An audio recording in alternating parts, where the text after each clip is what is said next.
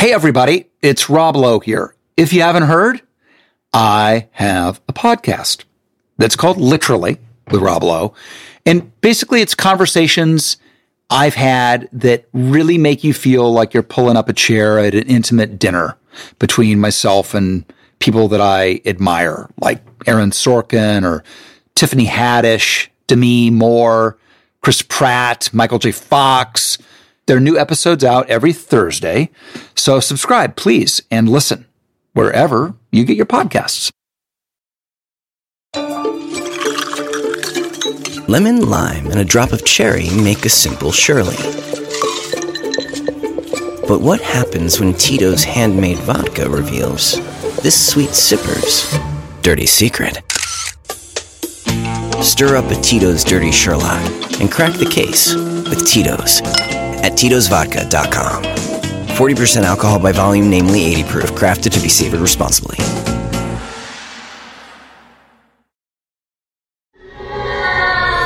Whether thou art a ghost that hath come from the earth, or a phantom of night that hath no heart, or one that lieth dead in the desert, or a ghost unburied, or a demon, or a ghoul, whatever thou be until thou art removed, thou shalt find here no water to drink. Thou shalt not stretch forth thy hand to our own. Into our house enter thou not. Through our fence break through thou not. We are protected, though we may be frightened. Our life you may not steal, though we may be scared to death. Welcome to Scared to Death, Creeps and Peepers. Yeep. Yeep. Hope all of our American listeners had a great Veterans Day. Thank you to all of our uh, veterans for your service. Yes, thank you. I'm Dan. Hi, I'm Lindsay. Hello. Hello to all the uh, new listeners. And uh, yeah, and the Creeps and Peepers, I think that's sticking. I think it is sticking. We were in Denver this weekend and it was super fun to have people come through the meet and greet line and say, I'm a creep, I'm a peeper. Super fun. Yeah, it was awesome. It was awesome. Denver was so awesome. If we if, if I look a little haggard, it's because we just got in from the airport. Early flight coming back to uh, Coeur d'Alene, Idaho. Yep. Where we record this in uh, from Denver, Colorado. And it was great. Yeah, great weekend. Also very tired. I'm in my comfy clothes. Got on some fuzzies. this is a polar bear this week. It's uh the penguin did a good job keeping me safe last week, so I'm hoping the polar bear does it again. Mm-hmm. And thanks for all the reviews. We keep getting them. Yeah, thank you so much for all the ratings and reviews. And, you know, for anybody who is just tuning in, if you love this show, please, please, please rate and review. It's uh if you love it and you want other people to love it, then when you rate and review it, that's how they find us, which is Yep. awesome. And you can share the little preview videos with people you think might like the show on Facebook or Instagram, uh, Scared to Death Podcast. Absolutely. It's a cool, cool little thing. Uh, so thank you for those of you already doing that. And and just really quick reminder: what creeps and peepers? Creeps can't get enough of horror. More, more, more. Right? Like to like to watch this stuff in the dark and watch it alone. Yeah, never enough horror. That would be you. I'm a creep. Uh, and then the, the the peeper is the person who loves and hates this. That's me. Loves to get scared. You know, loves to watch scary stuff, but also hates it because they truly, truly get terrified. Maybe some nightlights. Maybe doesn't like to watch the stuff alone. And you can't watch us on YouTube, by the way. More people are doing that as well. Yeah, a lot of co-watching. That's right. Co-viewing. Co-views. I have uh, two, supposedly two uh, true tales as always today. And then I know you'll be telling the my stories from our listeners after I do that, which is awesome. So I get to hear some horror stories. Yes. Uh, the first of our two tales today is going to be about the legend of Papabawa, I have no idea what that means. flying monster of Zanzibar, cryptid m- many have claimed to have been attacked by. It's our first cryptid, first monster on the show. I'm so I, I have no idea what any of this is. So uh, already my stomach is in knots. I'll, I'll be explaining as we go, yes. And then uh, you'll be very intrigued, maybe terrified. And then we're going to move on to Wales, do something a little more traditional, and examine some very dark and menacing poltergeist activity. Do you thought I meant like whales, like the animals? I did. No, we're going over to the Wales, UK. To next to England. I'm a genius. Uh, some menacing poltergeist activity claimed to have been experienced by a young couple in Haverfordwest. Okay. So yeah, so we'll be out there. So uh, and, and again, looking forward to the my stories. And if you want to send in your story, it's my story at scared to death podcast.com.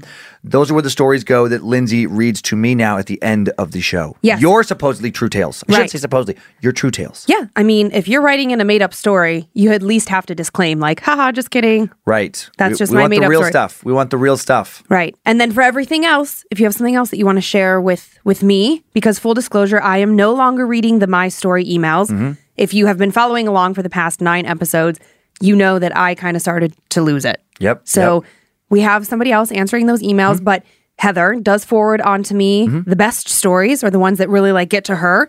And so I've been reading those and they Yep. are terrifying. But anything else you have to say, info at scared to death podcast.com. If you have anything else you need to Mm-hmm. send over that you want to make sure gets to me or to Dan, that's where you get it. And if your story doesn't get read right away, we're stockpiling them. So it may get read months from now. Yeah. So don't be discouraged. don't don't get upset. Okay, you ready to uh, get started? You ready to get I, I gotta put my safety blanket on. get ready. So just hold tight, please. I'm, I'm, I'm doing it. okay, okay. This sweater is also very thick, so I'm a little sweaty. I'm nervous.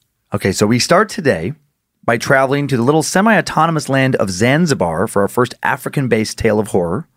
This is the first story involving a cryptid as well. When I think of cryptids, you know, creatures known only from folklore or legend, the existence of which is not proven by scientific observation, I think of Sasquatch. I think of the Loch Ness Monster. Sure. Uh, Chupacabra is another cryptid that comes to mind. Uh, there are tales of literally hundreds of other creatures thousands of reported encounters with over the course of human history around the globe. Some, like Sasquatch, have been reportedly seen on multiple continents. Uh, sightings of others, like the Loch Ness Monster, are confined to a very one small geographic location. And the Papabawa is one of these geographically confined cryptids, a monster that has only ever been spotted on the small Zanzibar island of Pemba. Zanzibar is an interesting place. It's an archipelago, archipelago of two large islands, several small ones that lay 15 to 30 miles off the coast of eastern Africa's Tanzania in the Indian Ocean. It's been home to humans for over 20,000 years, and belief in the occult is very, very strong in Zanzibar. Okay. Pemba Island, in particular, is a place with a strong reputation for witchcraft. Many locals still contact a witch doctor and not the police or a doctor when they have problems. Wow. Voodoo priests, priestesses from around the world have been taking pilgr- pilgrimages to Pemba for many, many years. Uh, many believe that special doors between this world and others exist on this little island. And if those doors do exist, what can come through them? Time now for the tale of Papa Bawa. Some believe that Papa Bawa is a creature that doesn't belong to this world, but is now here thanks to island witchcraft. For the past few decades, many Pemba locals have been seeking protection from the Papa Bawa, a creature many have claimed to not only see, but to have been assaulted by. So, what is the Papabawa? The beast's name comes from the Swahili words for bat and wing, and the creature is described as having the body similar in proportions to that of a human dwarf, a single cyclopean eye, cyclopean. Yeah, there we go. Okay. Small, tough word. Small pointed ears and bat like wings and talons.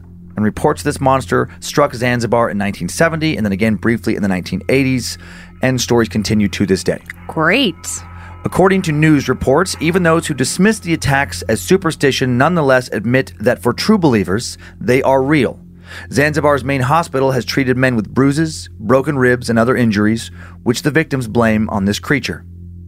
One 1995 victim was a soft spoken farmer named Mahaka Hamad, who said prior to being attacked, he was not superstitious. When he was attacked, he first thought he was having a dream.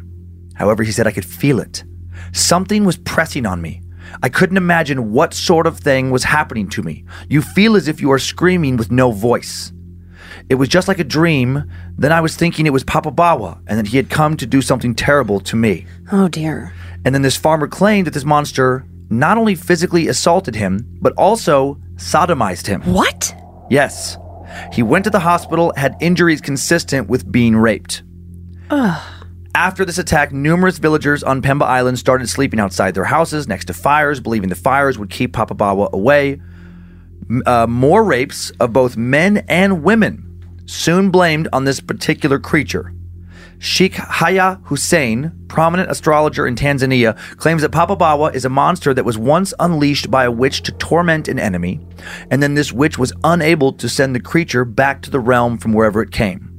Pemba victims have told reporters in interviews that they detect a bad smell, become unnaturally cold, and fall into a trance right before the creature attacks.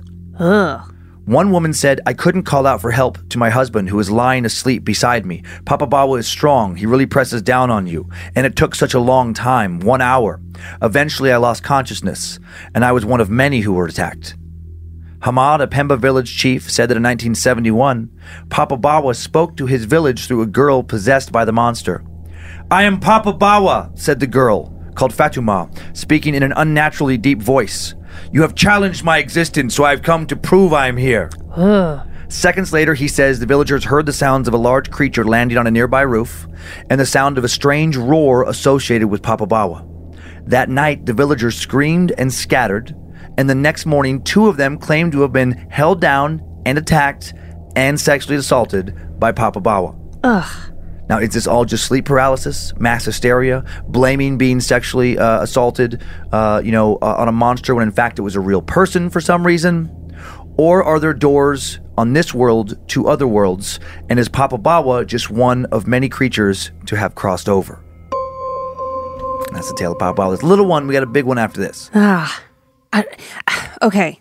I have a few things. Sure, okay. sure. So one is sort of like uh, in the beginning you were saying that there were like men Mm-hmm. going to the hospital. Was it did did Papa Bawa target men more than women, or For did you while, mean that and- just? and that and that that was a quote from a from actually like a, a Roy, uh, Reuters. Oh, yeah. uh, I was, I was uh, Oh, panic over that word too. do you want to say Rutgers? I want to say Reuters because it's R U R E U T E. E R R S. Yeah, Yeah, yeah, yeah. But anyway, that Yeah. was a Reuters. That was a, a, a quote from a, an article there. But then there's other articles that talk about women as well. Okay, okay, So, yeah. yeah, so men and I, women. I, I got a tiny women. bit confused there for a second because I was Yeah. like, well, is it just men? Is it men and women? But then as the story went More on, men for whatever reason, but men and women. and and then you said that there was a witch that supposedly unleashed Papa Bawa. Right, right. On- That's the legend. So I wonder if she was angry. I- It, it would make sense to me if Papa Bawa was going after men more than women. If it was Hmm. an angry female witch, because I guess men could be witches. And Right, haven't right. Yeah. entertained that thought, but I'm sure they, could be. Yeah, they do use that term for men too, in a lot of like uh, you know, kind of witchcraft type stories. Right, yes. right. So if it was a female witch Yeah. and she was pissed off about something and she unleashed Papa Bawa, it would make more sense to me that it was attacking men Okay. more frequently right, than it was right, women. Right. Uh, now there are, there are artistic renditions of what this thing's I'm supposed to little look like. So let's see the first picture of the Papa Bawa. That is the Papa Bawa there, kind of like bat humanoid Oh. monster thing. So weird. Mm-hmm. so that's a pretty creepy uh, picture of that. And and you know, there's obviously no like photographs. We have there's other Right, right. other artistic renditions. Here's the next one. That's more what I was thinking. Okay. Yeah, like like very bat-like. Most of the illustrations are similar to this one. Very bat-like, little sharp fangs. Yeah, for people not uh, able to see the photos, uh, listening. Um, yeah, just one giant eye, kind of bat ears, fangs, uh, little skinny humanoid body, and then big wings. What if you woke up to that hovering Oh my o- over you in bed? Ah, yeah, I know. I I know. was, I was thinking about how the one lady was saying that she was uh, just uh, unable to move for an hour right. while lying next to her husband. Uh, we have more. because- We have more pictures of this thing. Okay. This is the next one. Not quite as scary.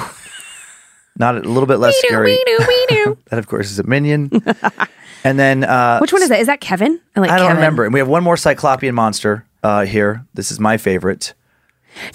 No, puppy dog. That's somebody that they just put a silly little um, Cyclops sticker on the middle of their dog's forehead. For a second, I thought it was Penny. I know it looks like our dog Penny, and then and then they put like a, a little sticker of like a silly mouth uh, on the dog's uh, face as well. So it looks like it's this weird little Cyclops human dog. I was I was uh, so confused for a second because I really thought it was Penny. Oh yeah, yeah, I yeah. like, that I'd done I that to Penny. No. Well, no, I was like, I don't recognize that couch or that carpet. Where did you have Penny? Where? Where's, Right, right. Where's Penny? Where's? Penny? Where's Penny poopers? So that was just something, you know, we haven't done a cryptid yet. I thought it'd be fun to do something different up from a different continent. You know, it's just interesting to me that there's all these legends from all over the world. Right. So many different, you know, uh, folklore kind of monsters uh, on every continent. So Yeah. And that was one I had never heard of. I just was doing some digging. I was like, what? Papa Bawa. Yeah, I've, I've never heard of that. Yeah. ever. Yeah. Uh, it, it, kind of for me settles into me like a shadow person because Mm-hmm. it's not something of this world. Right. and, and theoretically or hypothetically, however, Yeah, you yeah. know. Uh, so that makes me a little like, huh. The sexual assault makes it particularly gruesome. And that's why it falls kind of into like the cryptid category as opposed to more like a demon. I mean, there could, you know, you can say like an incubus is like a demonic spirit. Yeah. That is supposed to be able to, uh, you know, uh, sexually assault you. Um, but like, but usually that's like there's no physical signs usually with this. This thing, it, the people who report being attacked by it, Yeah. report a, a very tactile thing, like like a real creature, not like a phantom, not like a shadowy apparition, like a flesh and blood, a thing that you can touch that can touch you. Right, right. So I think that's why it gets categorized as a cryptid as opposed to like a demon. Well, and then also like, I mean, I don't, I don't know how far you dug into it, but Yeah. If it's raping people, Mm-hmm. are they going to the hospital and having rape kits done? And, and then I recognize that like we're talking about Africa, where it's not the same health standards that we have here at a In hospital. this part, yes. right, in this right. in this part This- specifically, Pemba Island. right, yes. right. So it's like, well, do they even have the ability to do a rape kit? So I mean, I just Yeah. is it. Yeah, they would. Yeah, they would. But would they do it to I mean- the I mean, degree I- that I we will would do it say- with like a black light and I like all know. the things? So it's like, how could you? I will say Pemba Island is very, very rural. It's, it's That's it's, what I was thinking. yeah, yeah, like uh, you know, it, roughly in, indigenous. I mean, there are other parts of Zanzibar that are very, you know, very modern. Sure, sure. But where So, we yeah. are, so that's what I'm saying. I'm not. I'm not being. uh I'm not trying to put put that part of the country down, but Sure, it's like sure, I'm thinking sure. Of like remote, middle of nowhere. So your hospital is probably very small. I don't know what the Right. capabilities are. What are what's the level of uh, doctor that you get there? Because who's choosing to practice medicine there? Like it's very I will say that doctors tend to think it is people blaming this, you know, uh, like like like they think that somebody real, like a regular Okay, th- person, is that's what I- sexually yeah. assaulting people, Yeah. but then the people, for whatever reason, are blaming this monster. That's what they think. that's what doctors think. Right. That's I wondered what like rape kit results are because I mean sexual abuse is very real, and I don't want to minimize that or be like weird so they, about it. So they think that they are being sexually abused, but you know, this this the skeptical part comes in is like, well, yeah, but is it a monster, or was it your uncle, or was it you know Right, like something right. where you just for some reason don't want to report it? yeah, or you have like some emotional block around it, which is Mm, the, the area is pretty real. homophobic as well. Okay, so that okay. so that also full disclosure plays into it, where some people think that um, you know uh, they're they're they're feeling shame over a homosexual encounter because Yeah. of their own kind of you Yeah. know cultural beliefs, and it's easy to easier to blame it on this monster. So that's all the all the stuff. But then uh, of course then there's others who fully believe no, this is a monster. This is real. I've seen it. Yeah. and they fully believe it. That's a tough one. That's a really tough one. I feel like that's one that's going to get me tonight when I go to bed. Like right now, I'm like, Yeah. okay, Yeah. creepy. I'm all right. But tonight, I'm going to be worried that. Uh, Well, don't don't worry. Oh, this next one will get you right now.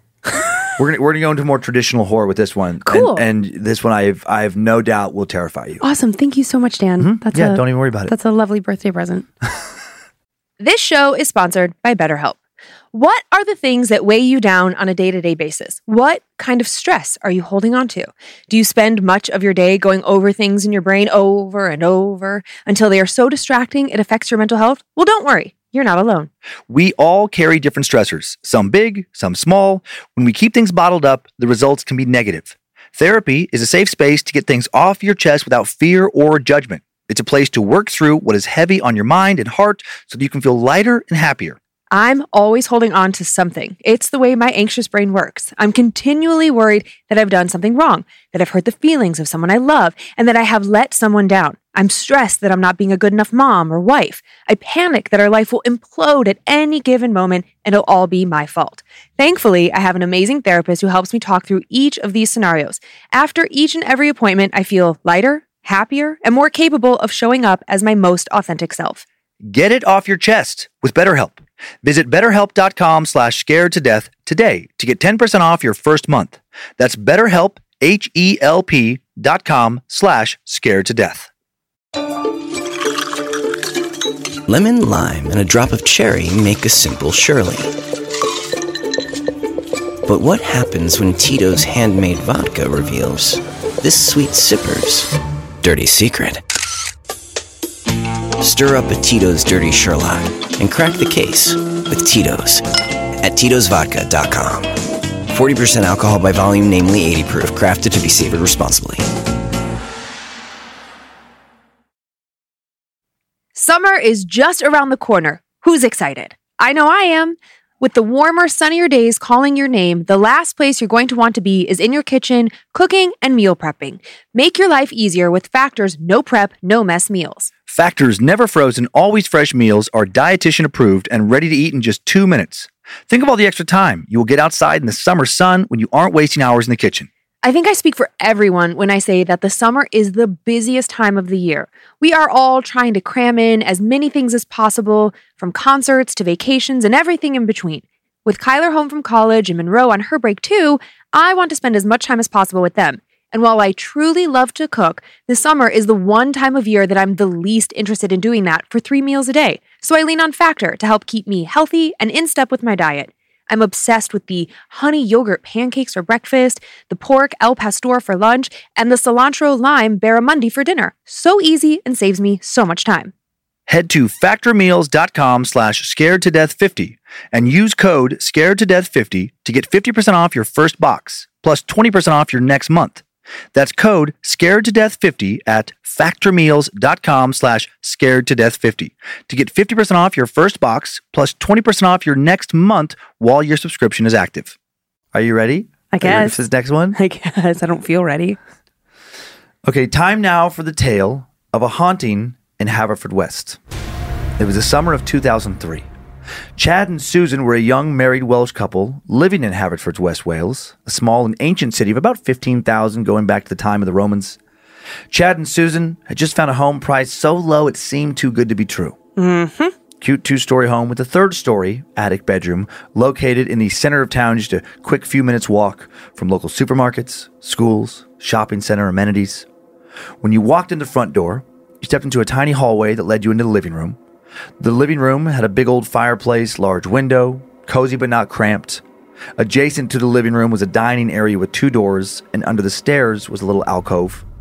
One set of double doors took you to the kitchen. From the kitchen, you could walk to the back patio, out some doors into the decking area, and a quaint, well maintained, very UK little garden. There was a bathroom off of the kitchen. The stairs had no railing, a small landing. The upstairs doors were thick and heavy with black old fashioned latches, metal latches. One door opened to a small room which overlooked the street. Another door led to the main bedroom. Finally, a third door led up to the attic bedroom conversion, low ceiling with wooden floors. Uh uh Not, not a house you're interested in. Nope. Master bedroom has its own bathroom, you know, on the, like I said, on the second floor. Uh, and then the and then the other room on the second floor, tiny little box room, barely enough to kind of be a guest bedroom. Okay, okay. More than enough house for a childless couple with no plans for kids anytime soon, just a few cats for pets. And the owner was asking for 30% less than market value. Mm-hmm. Chad immediately wondered what was wrong with this place. Nothing looked damaged. The realtor hadn't listed any problems, didn't give an explanation for the low price. The economy was good, the owner could surely get more for it. It was all very odd, but Chad and Susan didn't feel like pointing out that they should have to pay more money if they wanted this place. And they did want it. Property was well cared for, it was a great neighborhood, nothing about it seemed off. So they made an offer, were overjoyed to have it quickly accepted, I bet. and they bought their first home. They had some friends help them move out of their apartment and into the new place. The move was pretty painless. Not only did they have or get a great deal in this place, they also got to move into basically a fully furnished home. Most of the furniture, you know, remained in the place when they bought it. Suspicious. The first night Susan and Chad stay there, they celebrate. Chad cooks a romantic meal. They christen the master bedroom twice. They're young in love, beyond excited to keep building their lives together in this new place. Okay, uh huh. The next morning, Susan's alarm goes off at 7 a.m. Both she and Chad both left for work at the same time. And that first morning in the home, their, their bedroom door seemingly opens on its own for the first time. Just swings open, very deliberately. It spooks them both. Susan would later specifically remember latching it shut the night before. And even if she hadn't, the carpet in the bedroom was long and thick. Like a normal draft of air wouldn't have been able to swing the door open the way that it did. You would have to push it over the carpet. Chad would later remember that the door uh, opened just a little at first and then paused, like someone was peeking into the room, then continued to open fully, uh-uh. steadily pushing over the carpet. These were the things they would both think about later. When it happened, they just thought it was a bit odd, and then quickly went to work and forgot all about it. And that was it for the first morning. That night, Chad was laying on the couch watching TV, tired from doing all of the normal moving in stuff, while Susan was upstairs getting ready for bed. And that's when he saw something for the first time. something undeniably paranormal. Oh dear. Chad thought he heard someone open the door from the kitchen to the backyard garden. And when he rose up off the couch, he saw what looked like a small floating ball of electricity, just for a moment. And then it vanished. It didn't make him feel nervous or anxious. He didn't even tell Susan. He thought it must have been a light from outside reflecting back into the house, or he was just exhausted and he didn't actually see anything. Just a bit of fatigue from the move messing with his mind. But then a few nights later, he sees that same little floating ball of light again. This time when Susan had run out to the local grocery store. Mm-hmm. Chad ran upstairs to grab his camera, came back down, and incredibly, the ball was still there. Oh? In the living room after floating in from the kitchen. It was amazing. What was it? He took a few pictures so he could show Susan, who he would tell all about the light when she came back from the store. Susan reminded him that he had, he had several glasses of wine, and she laughed it off. And then when Chad got the film developed a few days later, unfortunately, nothing. How could his mind play that type of trick on him? Maybe he did have too much wine to drink that night. A few nights later, Chad sees something else. He and Susan are watching TV in the living room when out of the corner of his eye, he notices something moving near the kitchen. when he turns his head and looks directly towards the source of the movement, he sees a small blur. Just a blur is the best way he could describe it. At first, Chad thought it was the flickering of the TV casting a strange shadow, and then this blur disappeared into the shadows when Chad looked directly at it. Oh dear. It was gone, but then it came back the very next night. Same thing. Chad noticed movement out of the corner of his eye, looked towards it, saw it for a moment, and then the blur went away. After about a week, one night this shadow, this blur, did not go away uh-uh. when Chad looked at it. Chad watched it move over to an armchair across the room, and it just stood there for what seemed like a full minute, and then it disappeared back into the shadows. What the fuck? This thing seemed to be roughly two or three feet tall. What was it? Up until that point, Chad hadn't said anything about what he'd seen to Susan. He hoped that his mind had just been playing tricks on him, but seeing this blur, you know, felt different. He told Susan, who immediately felt both relieved and terrified because she hadn't said anything to Chad, but she had been seeing it as well. Oh shit. Susan would later describe it having no real form, just a strange, hard to describe dark blur, something you had to see to fully understand. And the next night, they both saw it again. Susan grabbed Chad's arm and squeezed so hard she left a bruise. This thing came from the kitchen, moved right past them into the living room. And then when it got close to the TV, the TV suddenly went black for a moment. And when the TV snapped back to normal, the thing was gone. Huh. And it would be a long. Oh, Jesus! What the fuck? Oh my god, that scared. So I've listened audio wise. Our lights just flickered so hard that scared the shit out of me. What the fuck? Ah! Oh my god, my stomach hurts. Oh my god, that was Can you stop? okay. Okay, we're gonna. Are, are you ready? We're gonna go back into the story. That was ridiculous. Uh, I did not like that. Oh, okay, okay. So picking back up, I'm just gonna grab Grab my hand cross. cross now. that was spooky. Uh, That was not fun. Susan grabbed my Chad's arm, squeezed so hard it's up to bruise. Uh, this thing, yeah, came in from the kitchen. Yeah, went right past him in the living room. You know, the, the TV flashes out. When it snaps back to normal, I know I'm I waiting know. I'm like waiting. again. I'm like, ah. the thing is gone. And it would be a long time before either one would see it again. Both Chad and Susan struggled to come up with a rational explanation for what they'd just seen. They decided that maybe there was a gas leak in their house. Right? Those absolutely can cause hallucinations. So Susan had her dad come over install a brand new carbon monoxide detector. He also checks the boiler, the gas stove, anything else he can think to check. Everything looks to be in order. Just to be extra safe, Susan has the gas company double check everything. Smart woman. Mm, their technician also says they can find no problems. So what were they seeing? Whatever it was bothered Chad enough for him to go from having a glass or two of wine, you know, every other night or so, to several glasses of wine every single night. I feel his pain. A few, yeah, he starts drinking pretty heavy. A few days later, Chad walks into the dining room to, to find he and Susan's cat Simon growling this deep, insane growl and staring intently into a corner of the room, hair straight up on its back. Nope. Chad couldn't see anything worth growling at. He walks over to the corner to see if he could determine what was upsetting Simon. When he gets a few feet from the wall, he suddenly feels an intense cold spot. Uh. He could actually map the area of coolness with his hand. It was about four feet tall, maybe a foot or two across. No way. Suddenly, this cold spot inexplicably just goes away. And when it does, Simon, the cat, immediately stops growling, leaves the room. What had Simon seen? After Simon leaves Chad alone in the room, the coldness returns just as suddenly as it left.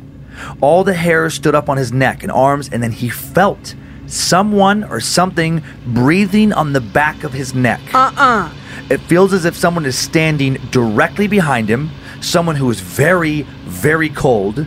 He quickly spins around, hoping it's Susan, but neither she nor anyone else was there. Dude, get the fuck out of there. Chet runs upstairs, intentionally leaving the landing light on, hurries into bed.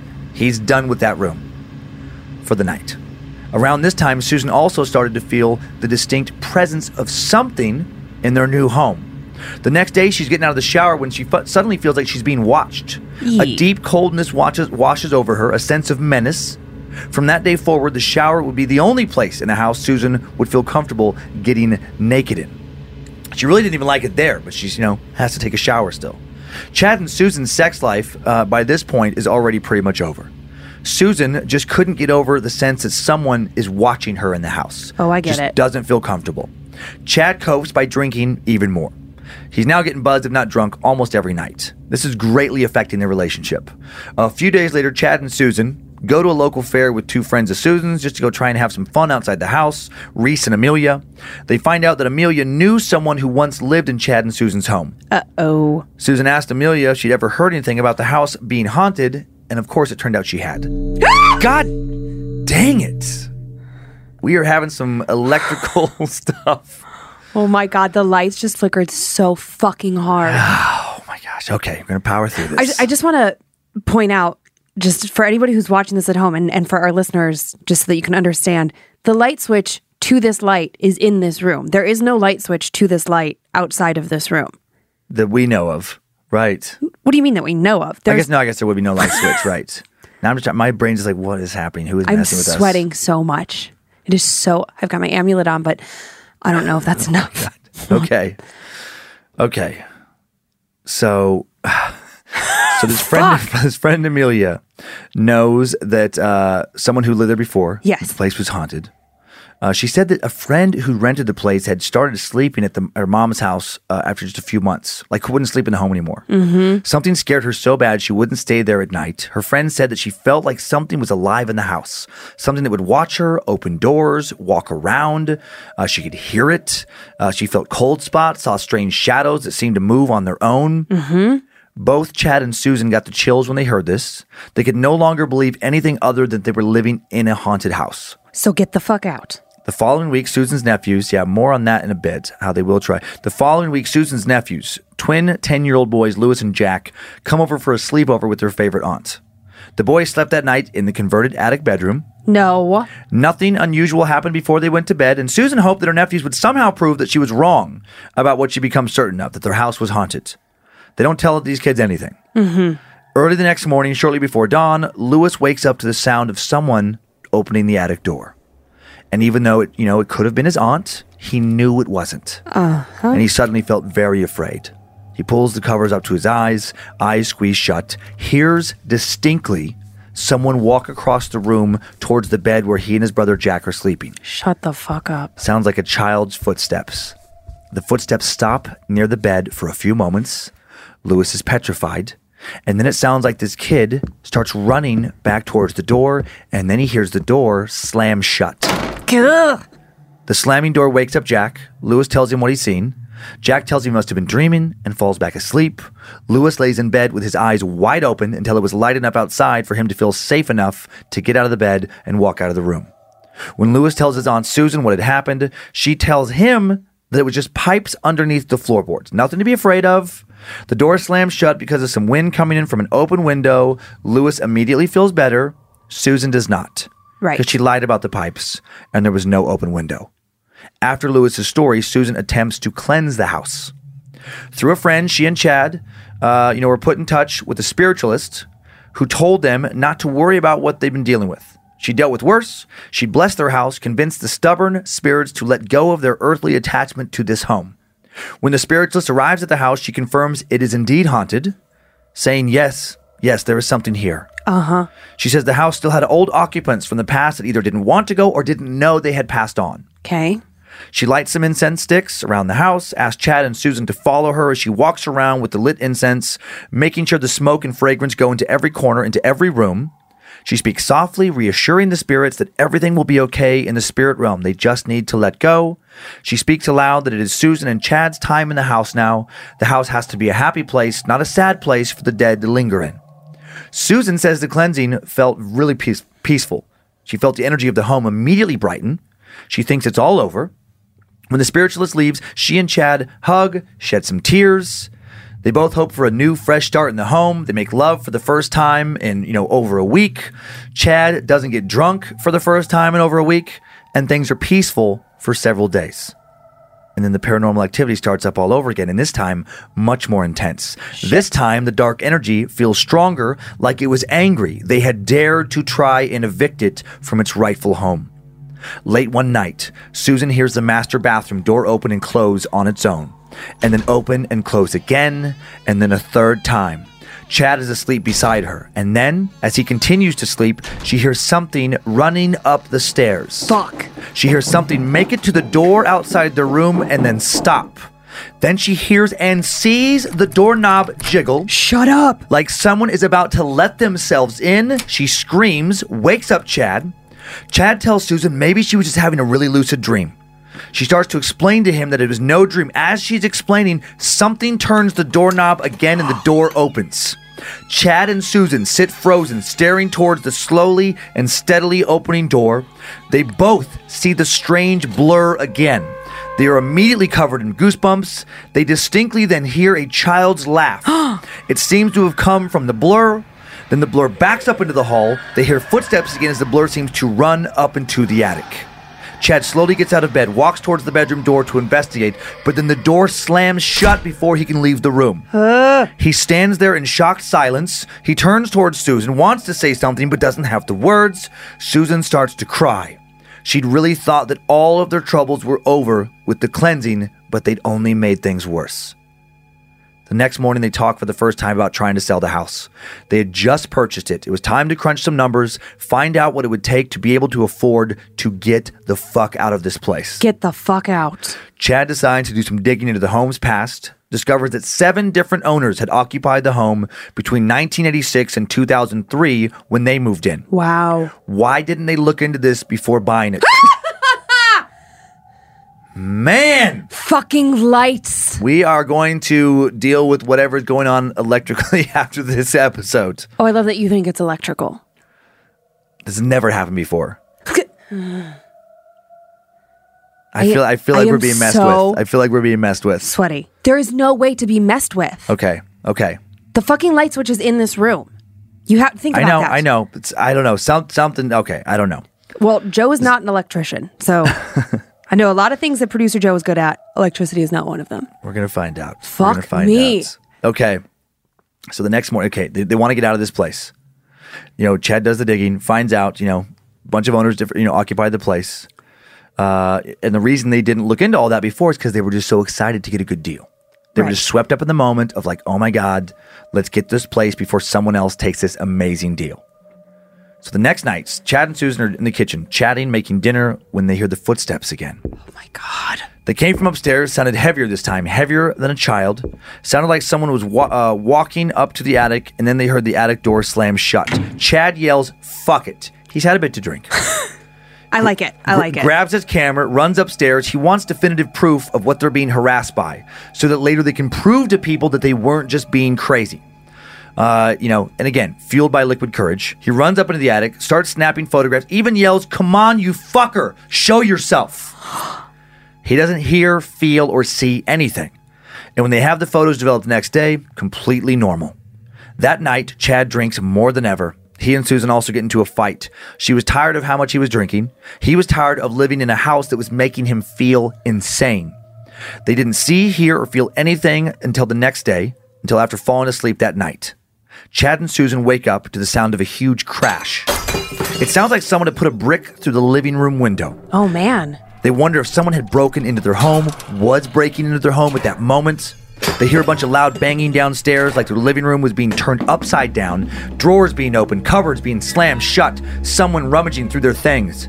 Then it sounded like someone suddenly ran up the stairs, and then that someone slammed itself into the bedroom door, causing both of them to scream, Oh my god. and then silence. Chad and Susan wait for the police to show up. They were certain a neighbor would have called after hearing all that noise.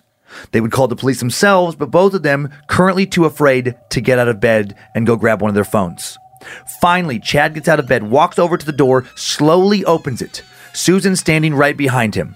Chad slowly opens the door, half expecting to be grabbed by some intruder, but there's nothing. He shouts, The police are on their way!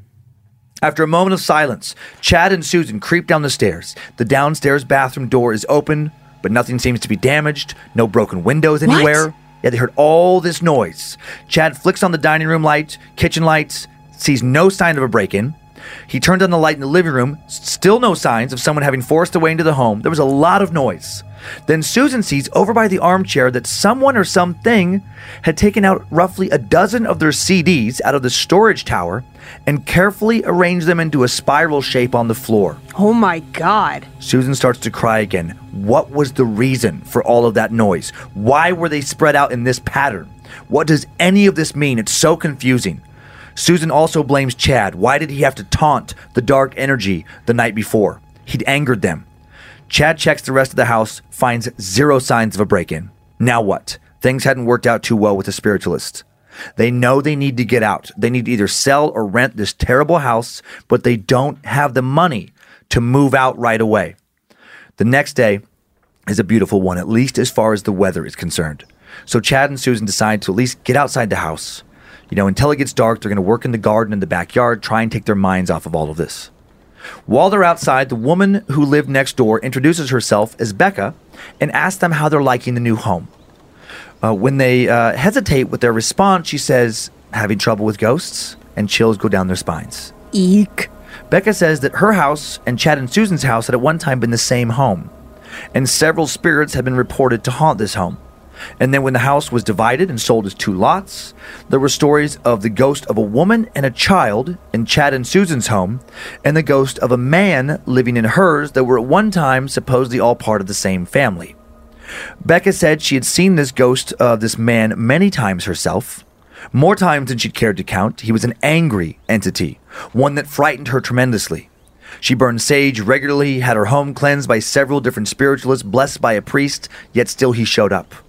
Becca said this male entity had shown up as a strange, shadowy, blurry object that was hard to look at directly. This blur was about six and a half, maybe seven feet tall. Susan told her about the smaller blur that she and Chad had witnessed, and Becca wondered if that was the child. Susan and Chad and Becca had, as it turned out, all experienced very similar encounters with the paranormal cold spots, footsteps, the menacing feeling that something was watching them. They'd even experienced the sounds of a break in. Becca said that one night her husband had been sitting in the living room when he saw what seemed to be the outline of a very tall man slowly come down the stairs, one step at a time, very deliberately. This blurry shadow made it into the, their living room, then stood there for a few seconds, seemed to be surveying the room. Then it walked over to the armchair opposite her husband, and he felt it staring at him, just sitting across from him like it wanted to have a word about something. Fucking A. At that point, her husband freaked out, ran out of the house, and it was all Becca could do to talk him into coming back inside. That was when they had the house cleansed for the first time. But that didn't get rid of this entity, it just seemed to make it angrier. This angry man, as they started to call him, would go mad in the middle of the night, slamming doors, slamming cupboards around Becca's home. If she ironed some clothes and hung them up, literally a few minutes later they would all be on a pile on the floor. The entity once even smashed a picture of her husband's parents.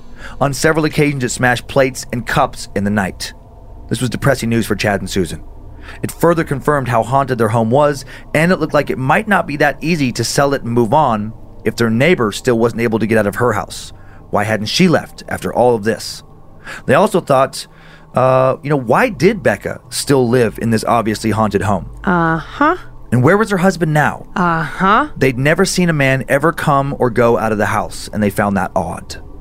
A few nights later, After no activity outside of a door or two, seemingly opening and closing on its own, two friends of Chad and Susan's, Jacob and Mia, decide to come over and stay the night before their friends move out. They were curious.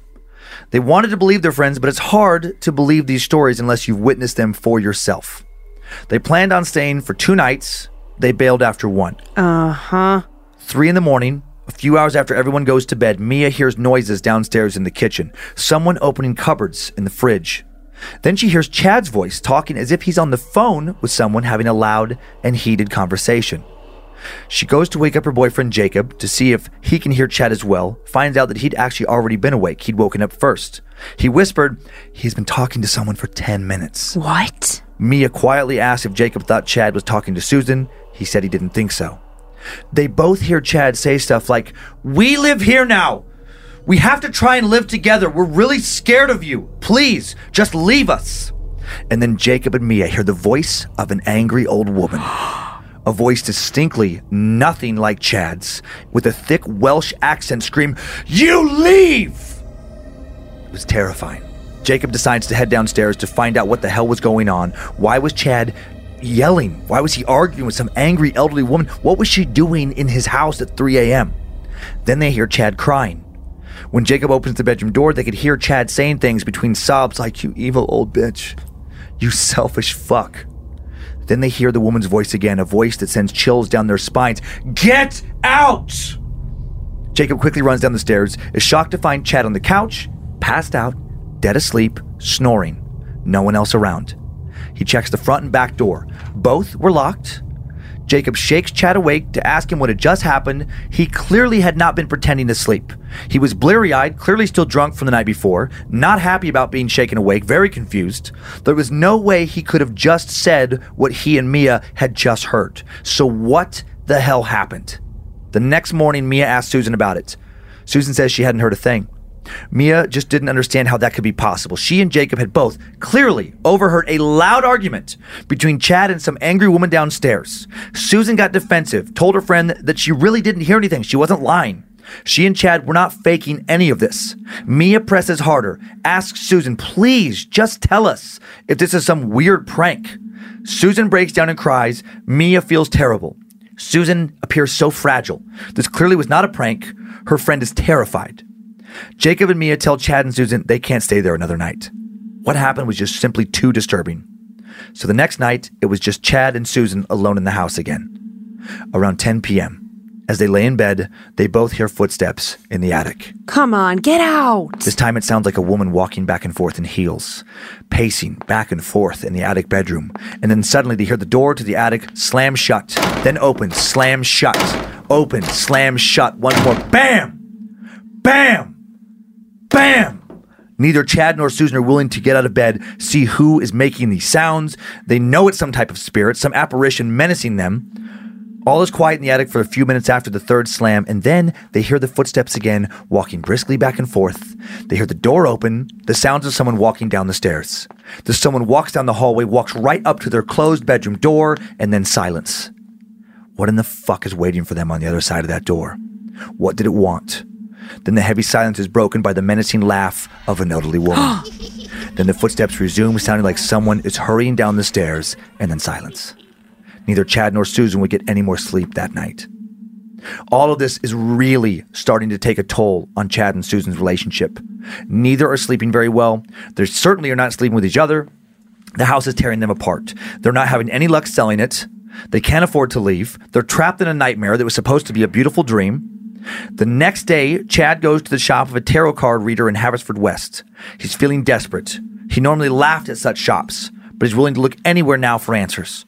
He walks in, is checking out the uh, selection of incense sticks and books on protection spells when the shopkeeper slash fortune teller approaches him, looks at him, and says, "You have a very dark shadow following you." Oh, fuck me.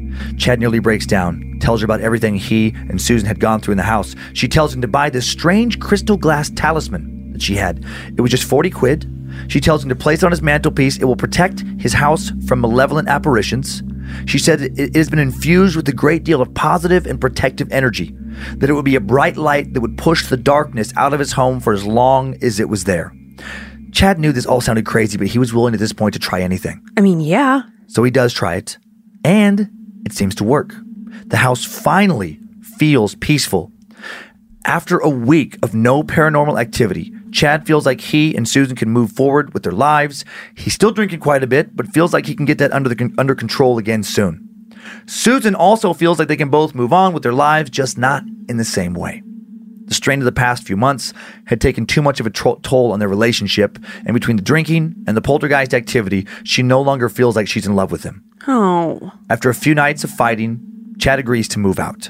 Uh oh. Concerned that the very dark shadow the fortune teller saw would follow him, he takes the crystal talisman with him. It's a fucking A. I knew he was gonna. That night, Susan is alone in the house for the very first time.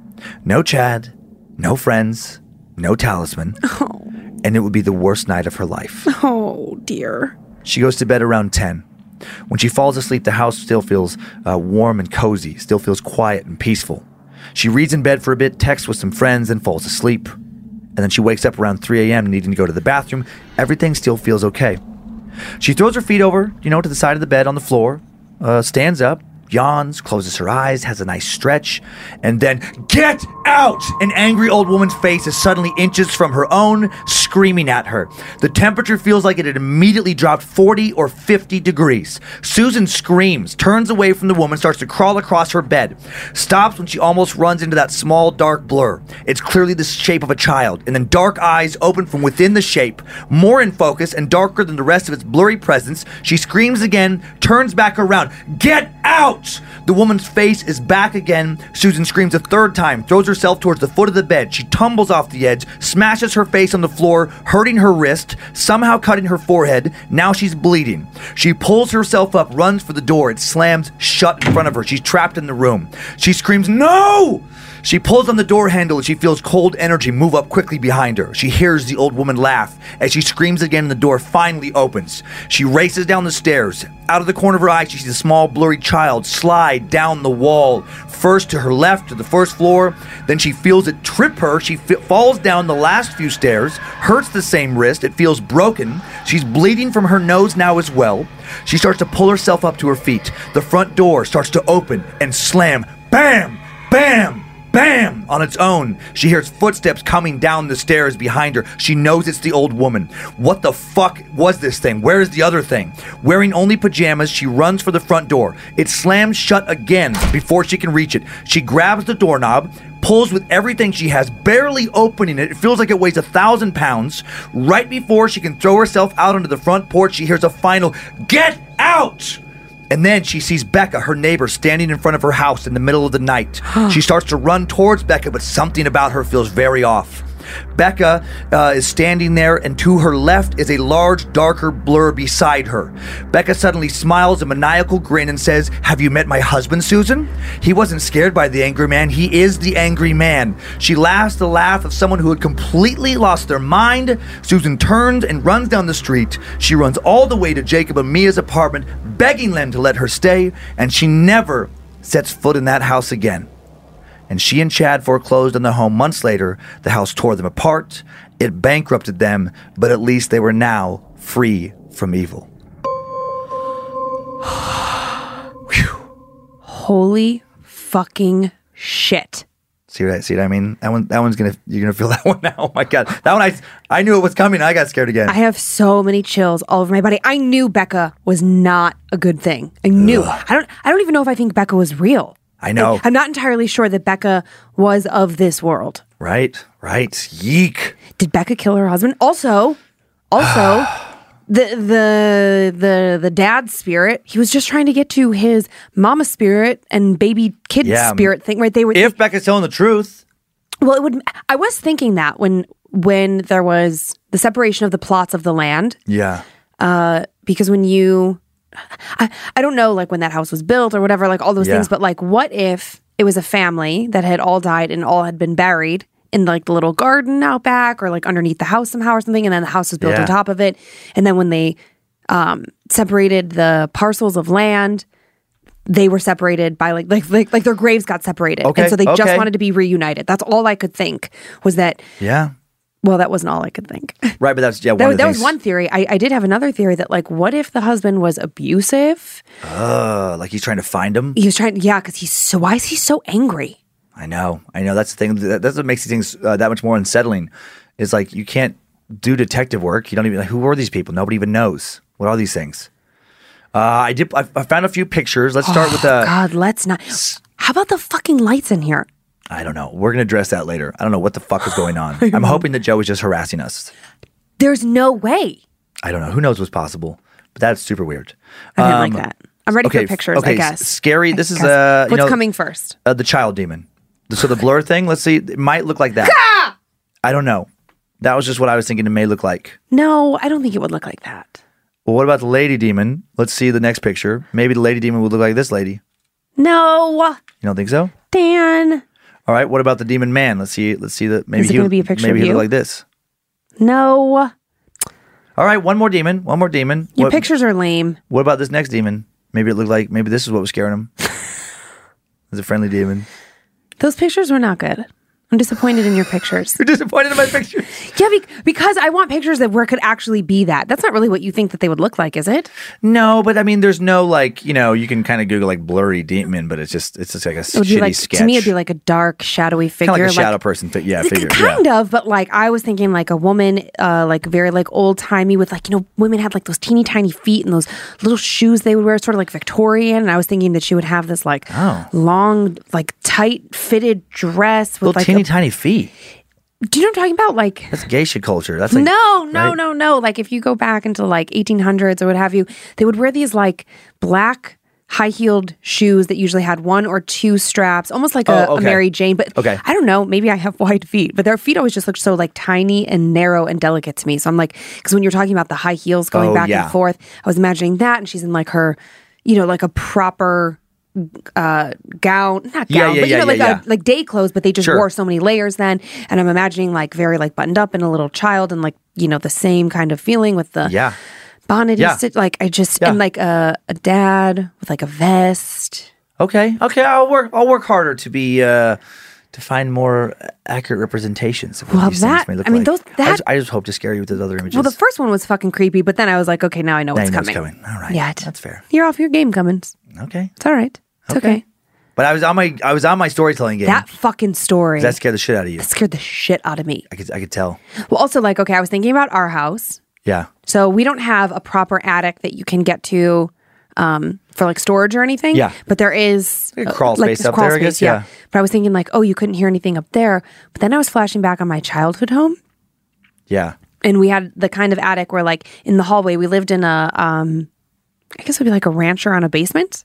Is Okay. what you would call it. Okay. Yeah. Uh, and there was like a string that hung down in the hallway, and you pulled it down, and a like you could pull stairs down. oh yeah yeah yeah. I know, you know I, I know exactly what you're talking about. Yeah. So then you would bring the stairs down, and then like all the Christmas decorations were up there. Or Oh, yeah. All the. I mean, we stored so much crap up there. Could you get up there and walk around? Was it was it? or- Oh, yeah. like- but you probably like have to crunch over. I guess when you're a kid. Well, in some areas you would have to crunch over, and other areas you could stand up because it's like lo- the, the peak of the roof. I love that I meant to say crouch, but I said crunch, and then you ran with it. People crunch around up there.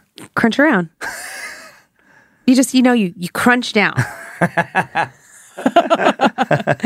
uh, but yeah, then I was just thinking like, oh man, something in the like I was thinking about a bedroom in the attic. Yeah. Like how do you get like a bedroom? Uh, I don't know, just.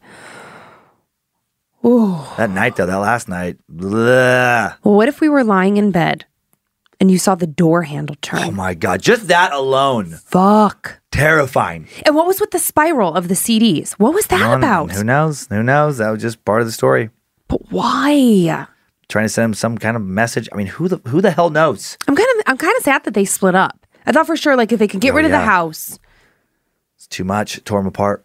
The strain. Well, I get the drinking. I drink quite a bit now.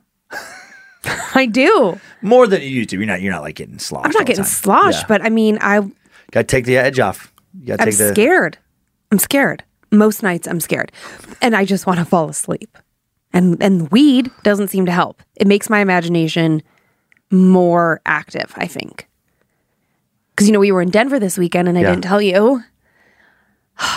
okay, Yeah, you said you said you saw something or felt something. I, I, don't felt something. I definitely felt something. I felt like I don't know. We I don't, remember which night it was. I think it was the second night we were there. I was a little bit high. I'd had one or two cocktails. You were passed out. Yeah. Uh, I went hard on the gummies. Oh yeah, you had two that night. Yeah. I only had one. And uh, so so the the uh, Denver Comedy Works, where Dan was performing this weekend. They own a condo down the street, and so we were staying there, and then also the other performer, the feature performer, Pat, was staying there, who's our friend and whatever. So then I was like, oh, do I? Am I feeling something? Do I hear something? It's probably just Pat. Maybe he got up to use the bathroom because his his is not en suite. Yep. I don't know. I definitely just lied there and was afraid to look into the dark, shadowy corners because I was pretty certain something was going on. Yeek. Well, we, you, we, we, you were a little spooked. I mean, because Joe, our producer, Oh my God. Maybe Who- that's what it was. Maybe that was just in my in head. your head, who has never, to my knowledge, had a paranormal experience before, or ever talked about it at least, had a very weird thing happen. Uh, he, he can pipe in here through the through the through his mic. Talk to us, Hey, Joe. guys. Yeah, Hi. Joe, tell us about what, what you and your daughter heard when you walked into your house a couple days ago. All right, well, I'll try to get into it without too much setup. This was Thursday night Mm-hmm. of last week. Um, wife was gone; she was out working, so I knew she wasn't home. Yeah. I was home for a little bit, and then took off as everything is going as planned to pick up the kids from school. Yeah. Uh, we get home. I open the door, push it open, and my son always shoves the door open as fast as he can and sprints into the living room. Sure. So he's way far ahead. and Me and Pepper are still outside by the time he's all the way across the house. Yeah. So we walk in. And Pepper's how old again for people listening? Eight. Okay. She'll be nine here uh, in just a couple days. So though. you, eight year old girl, you know, right, daughter, and then yep. Mm-hmm. five year old boy. Hmm. Um, he sprinted away, and so me and Pepper are just walking in, and the back door leads right to the kitchen, and we just get into the kitchen, and I hear this perfectly calm female voice go, "Hello," and I freeze. And Uh-huh. I'm thinking to myself, I'm like, what the fuck? Oh my But God. at that exact same time, my daughter freezes and looks in the exact spot, just in the middle of space in the air, and turns around to me and goes, Did you just say hello? Oh man, that Fuck. And my fucking heart sunk. And I was oh. like, Bitch, I thought, I was hoping you did. I was hoping you, and, she, and she- it was so clear. When I said no, she goes, "Oh, mommy's home, mommy," and starts walking around looking for my Wow. wife, Erin. And in my head, I'm like, "She's not here." And she was convinced we were pranking her. She made me Yeah. walk around to all the rooms in the house oh and my check it God. all out. So I'm still kind of, Yeah. you know, trying to figure out what just happened. sure. And I'm standing back in the kitchen about five, ten minutes after this, after clearing the house like a SWAT team.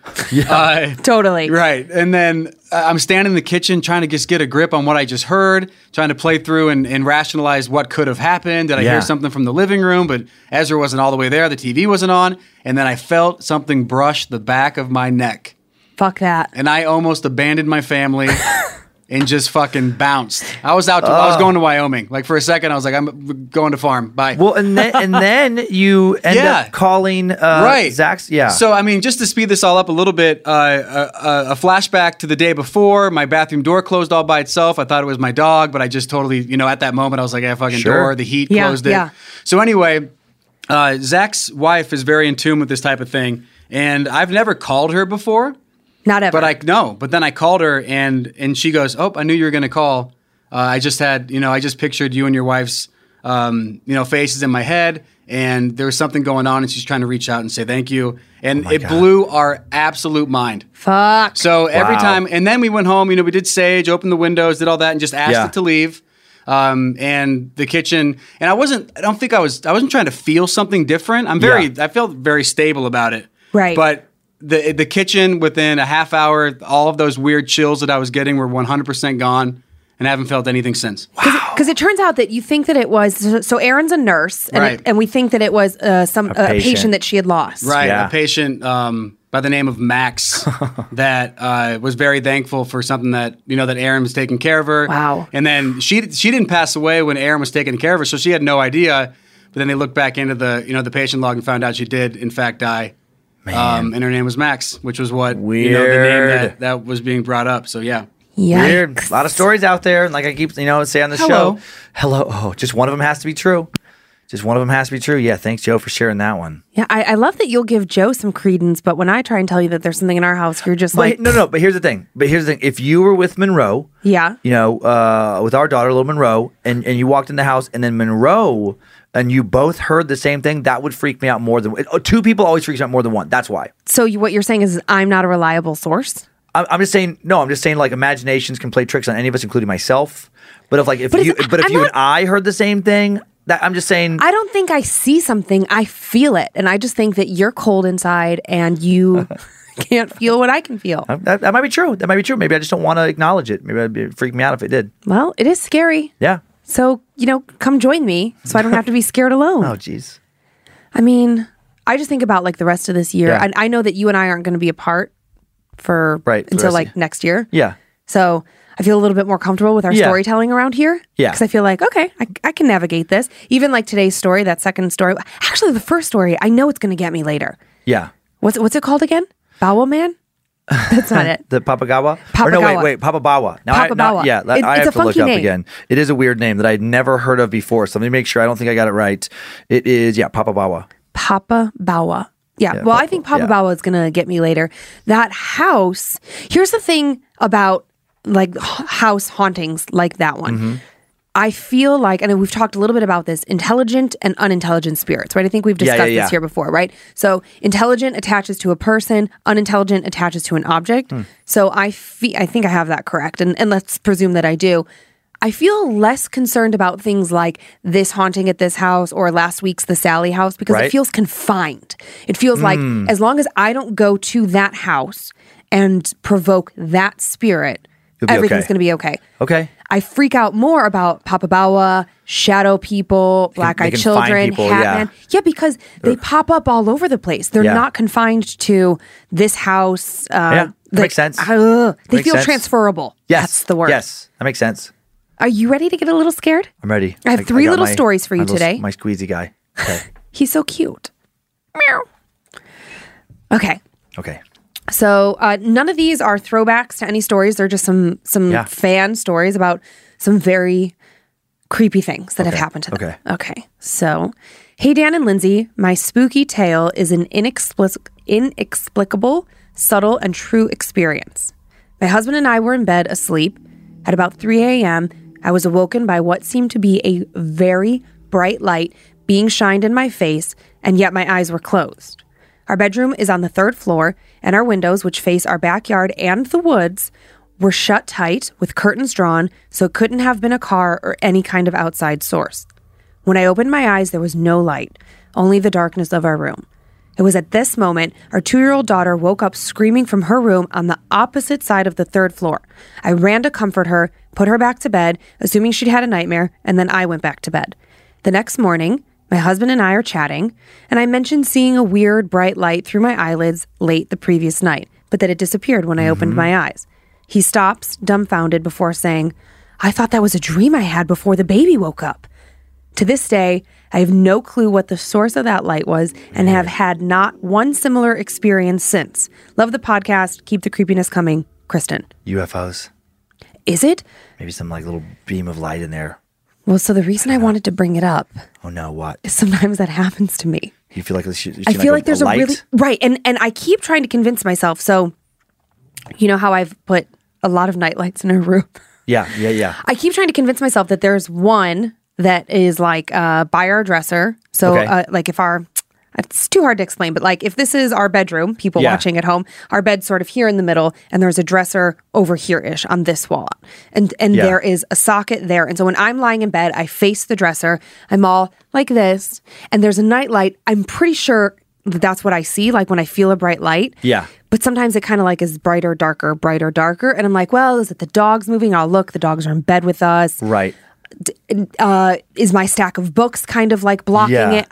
But I don't know. And so that that actually really fucking freaked me out. Oh, okay, interesting. Yeah, yeah. The I've, I've never had a like a light experience like that, so that one that one didn't uh, resonate with me as much, just because I've never had that. But uh, yeah, my mind went to like UFO, kind of like you know doing some light on them while they're asleep. I don't know. It's weird that it only happened Weird once. though. Yeah, weird. Very weird. Yeah, Okay. You ready? I'm ready. Okay. Dear Suckmaster Flex. I couldn't I couldn't take that out. That was too good. Excuse me. Dear Suckmaster Flex, I recently discovered Time Suck from a coworker with led which led both of us to discovering Scared to Death. Both podcasts are amazing. Keep up the sucks and scares. You got it. The story I have for you and the Queen of the Suck is about a ghost that I inherited from my wife. Yeah. We lived in an apartment that wasn't old at all, and so I like to tell my wife that she is in fact haunted, not the place itself. We never physically saw anything, but plenty of weird things happened in the two years we lived there. We had a security system, a simple one that dings if a door or window is opened, if unarmed, but goes nuts when the alarm is tripped. Okay. Every night, I'd go through my ritual of locking the front and back door, as our apartment was on the first floor, locking all the windows, turning off all the lights, setting the alarm. At least once a week, we would wake up to a light on, but never the same one twice in a row. The back door would be unlocked, but the alarm would still be on, Weird. Meaning no windows or doors had been opened. It was so frequent that it no longer surprised us when it happened. We just joked that my wife's co- v- that my wife's ghost came and visited that night. Also, more than once, my when my wife would be alone in the bathroom getting ready, the scale would light up, which it couldn't do unless someone stood on it. Oh my god, that would be freaky. Neither events were huge deals, but the next two were definitely very freaky. My wife worked full time while I was in college, so I would be home alone a lot in the mornings. One morning, I had woken up to a thump when I heard a rapid set of heavy footsteps coming through the apartment as if someone was sprinting towards our bedroom. I was frozen in bed. I couldn't move. I couldn't make a sound. I just stared at the bedroom door, but nothing ever came. After what felt like an eternity of wondering who or what just ran through my home, I got up, armed myself, and searched the entire apartment. I found nothing. I checked both doors, which were locked. I checked the alarm, it was still on. I wasn't much of a believer before that, but I definitely had an uneasy day at home that day. The last scary event that happened to my wife, she was in the kitchen early one morning while I slept. I awoke this time to a loud crash of glass breaking and my wife gasping. Ah. I ran to the kitchen and she told me that while pouring her coffee, a bottle of wine came flying horizontally off the top of the fridge and smashed onto the floor. We both knew for a fact that the bottle was not near the edge because we made it a point to keep it in the middle to avoid this exact thing. After the bottle incident, neither of us had many experiences other than the lights coming on at night and the back door unlocking, but we still never really felt alone in that apartment. Thanks for reading my story. I hope it gets at least one. Get the fuck out of the house from the, from the queen of the suck herself. Keep sucking, keep scaring us to death. Thanks, Brandon. I mean, yeah, get the fuck out of there, man. Wow. Yeah. Why'd yeah. you stay there for two years? Why? Why would you do that, Brandon? Well, if it didn't escalate past the wine, then the wine is scary. But if it didn't escalate past, like, like, like if it started to kind of calm down after that, I can see. I think it would take a lot to make me move too. A few things I wouldn't want to move. Uh huh. I'm stubborn. Because these things aren't happening to you, they are happening to me Well, not in that story. Happening to Brandon and his wife. and his wife. Yeah, I don't know why they stayed there. I'm a little disappointed. I get it, Brandon. I get it. I get it. But that was, yeah. The, the thing about the scale That's that that's freaked me out the most. that's what got me. I was like, oh Where fucking a. It needed weight to light up, and it's lighted up when you're in there, like something's standing there next to you. Yeek. I was thinking that about the second story today. I always think like if I would just stayed naked all the time, I bet the spirits would leave me alone. I feel like spirits don't bother you when you're naked. Interesting. Try it. I'm I'm I'm okay with that. Did the light just flicker again? I think so. That was a really quick one. Okay. Fun. Fun day for electrical problems, It's not an electrical problem. or whatever it is. See, this is this is the difference right here. This is Mm-hmm. the difference. I immediately am like, yeah, I've always thought the studio was haunted. You are like, oh no, it's practical. It's just an electrical problem. But I, but I, I that's probably a defense mechanism because I could I could take that probably I would, I would probably take that so far that same line of thought like there could be things floating around the room and I'm like oh there's weird wind. Oh, Weird- there's there's wind in the It's a room. levitation wind came through there. oh my god. See what I'm dealing with My here? brain just doesn't want to accept anything other than those explanations. All right, I've got one more Okay, for you. okay. It involves children, and it really. This is the buildup. I think this is really fucking terrifying. Okay. All right. Alex Hall writes Hey guys, love the podcast. I've got a short story that happened when I was younger that I still think about to this day. When I was a younger guy, about 10, my little brother was 8. We had bunk beds and I got the top bunk. We had heard noises around the house as we were growing up, but we tried to tell ourselves it was nothing.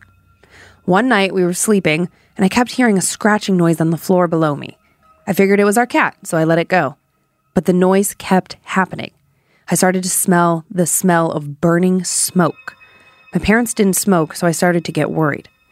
As the noise was still happening and the smell was still in the air, I decided to take a peek over the railing. Oh my god. I inched slowly over the railing and looked down, and what I saw sent chills down my spine as it does today, 17 years later. I saw a red hand coming, What? coming out from under my brother's bed. The hand started to spider its way up the side of his bed. Get the fuck out of here. A red hand? And when the fingers got to the top of his mattress, I peeked over the side more and was finally able to make a loud gasp. As soon as I did, the hand stopped moving and started to slowly drag itself down the side of the bed, and then it slowly pulled itself completely under the bed. After seeing the hand go under, I was able to scream at the top of my lungs. My mom ran in and immediately asked what the burning smell was. After telling her, she looked at the side and the top of my brother's bed, and there were ashes. What? We moved out of that house because you're a genius. A few months later, but that night still sticks with me. Really enjoy the podcast, both this and Time Suck. Dan, you're hilarious. And Lindsay, you're a trooper for sticking it out on that haunted studio. Keep up the good work, Alex. The ashes thing. The ashes. I was going to throw this book down. I don't think anyone wants to hear that. Uh, yeah.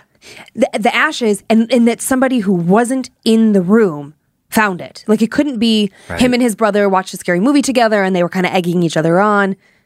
The mom came in. She was not a part of what had just happened. Oh Ashes. my God. How do, you, how do you sleep after seeing that little red hand thing? You don't. I would lose my mind. You know what you do? GTFO. And that's what they did. Well, we have a mortgage, and those demons are getting a fight from me if they come into our house.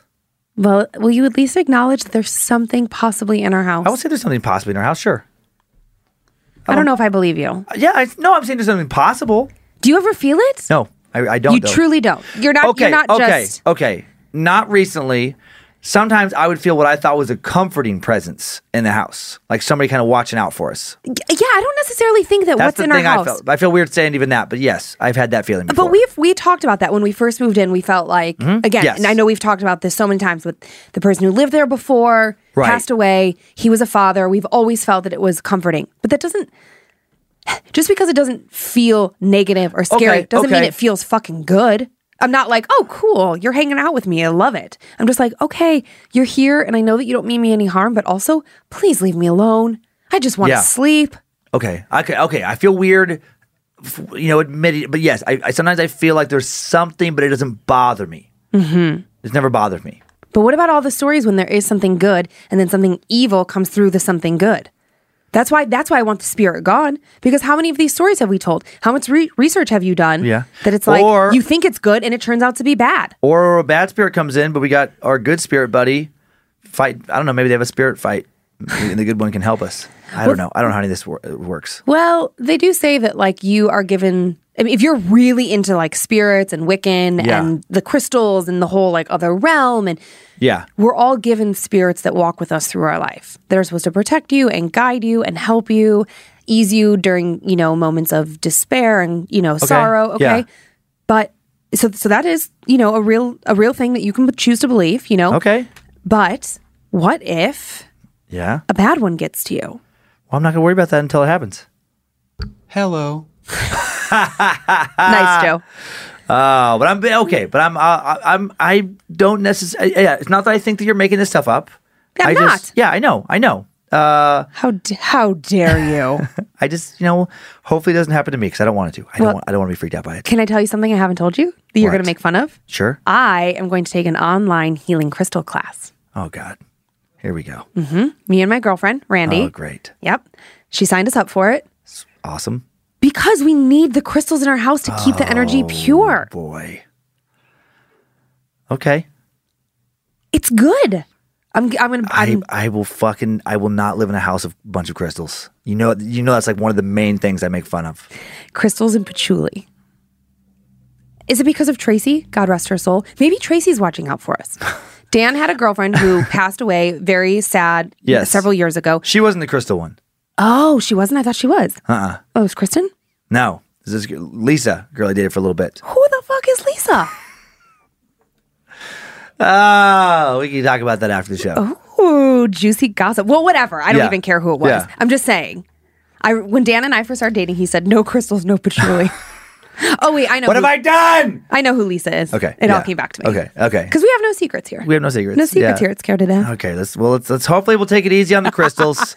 Nope. Oh god. Crystals, No crystals, crystals. No crystals. That's all for today. Please keep sending your stories to my story at scared to death podcast.com. Don't send us crystals. Uh, Yes. for anything else, please email us at info at scared to death podcast.com.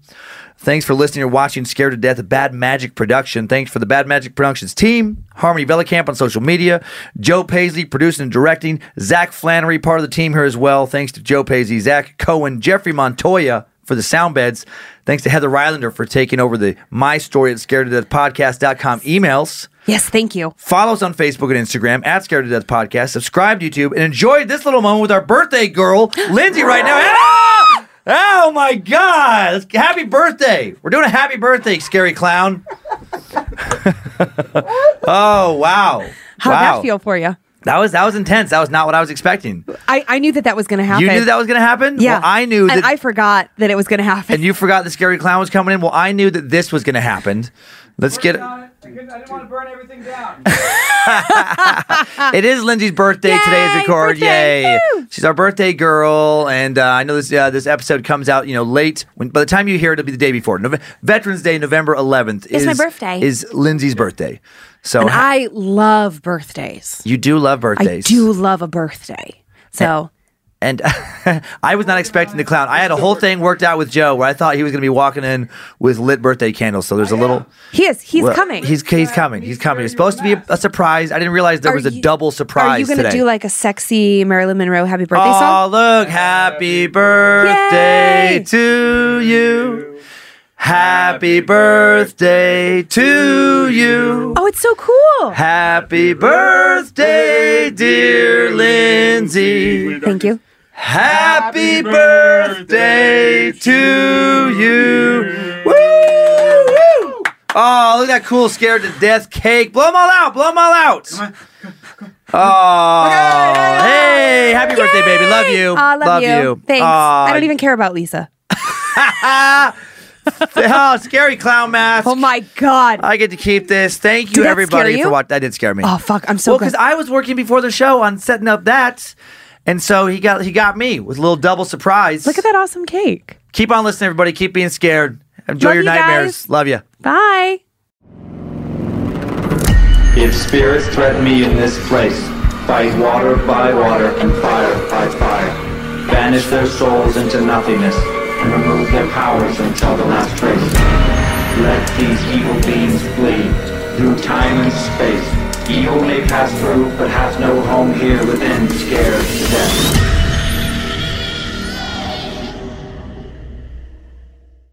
Hey, everybody, it's Rob Lowe here. If you haven't heard, I have a podcast that's called Literally with Rob Lowe. And basically, it's conversations I've had that really make you feel like you're pulling up a chair at an intimate dinner between myself and people that I admire, like Aaron Sorkin or Tiffany Haddish, Demi Moore, Chris Pratt, Michael J. Fox. There are new episodes out every Thursday. So subscribe, please, and listen wherever you get your podcasts. I was shocked, you know? They were always such a good team, so successful. But to do something like that? To exceed their budget? While being over budget might not be a crime, it can disrupt workflows. With Monday.com, you and the team can be sure that you're all in sync. All the data, latest updates, files, and budgets are visible to everyone, so you won't miss a thing. Tap the banner to go to Monday.com.